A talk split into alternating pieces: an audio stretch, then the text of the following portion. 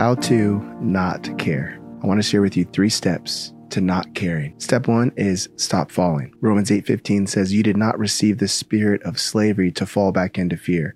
When we fall back into fear, what we're doing is we're caring about the wrong things.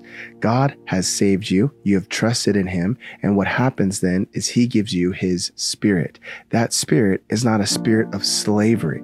That was the spirit that was upon you before you met God. You were a slave to your thoughts. You were a slave to fear. To stop falling back into fear is to say to myself, I'm going to stop caring about things that don't matter. God's kids live different than the other kids in the world.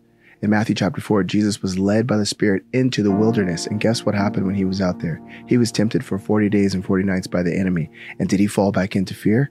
The devil tapped on every single nerve to try to get Jesus to fall into fear. And he didn't fall. Why? He was led there by the Spirit. If you're led by the Spirit, you won't be led by the flesh. Step number two is son first. You have to remember that you are a son first. You two ladies, I'm talking to you. Look at Romans 8:15. It says, "We have received the spirit of adoption as sons." In the Bible, firstborn sons got all the inheritance, all the good stuff that was left to him by the Father. Jesus is the firstborn of all creation. Yes, he was born in the Christmas account, but before that, he existed. He doesn't have a beginning date. He doesn't have an end date. He has always existed.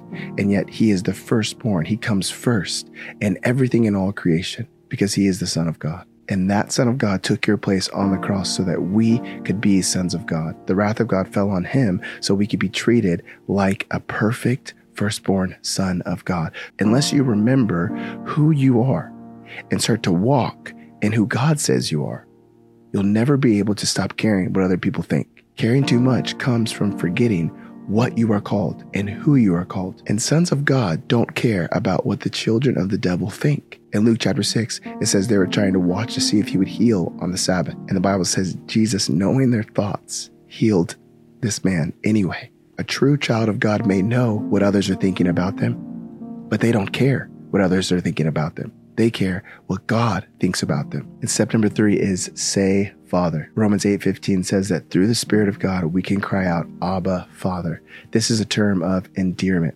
Abba, Father means we're close to God. We're one with God. He is truly our true Father, more so than our actual parents. Why? He's known us longer than our parents. The truth is, if we cried out more to God, we'd care less what other people think. Cry out like you're a child of God so you don't whine like a child of the world. When you walk like a son of God, you feel like a son of God. God has given you his spirit so you can cry out to him, I need your help. Father, help me in this moment of temptation, in this moment of fear.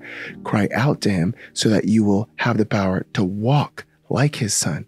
And the more you walk like his son in obedience, the more you'll actually feel like his son. You'll feel like a child of God. And when you feel like a child of God, you do not care what others around you say because you know what God says about you.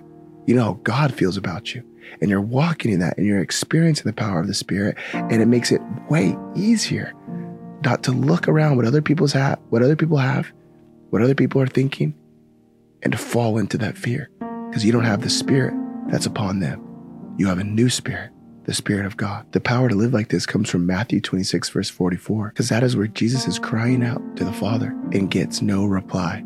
Three times the Bible says he goes back and he prays the same prayer Father, if there's any other way, let this cup of suffering be passed from me, yet not my will, your will be done. Because Jesus got no reply when he cried out to his Father in his biggest moment of darkness. You and I will get a reply every time we cry out to our Father. To stop falling, you have to remember you're a son first. And to walk in that, you must say, Father. I hope this helps. I love you so much. Got a question for you. What do you want to stop caring about? Check out amenpodcast.com for more teaching like this. I love you, and I'll see you in the next one. Amen.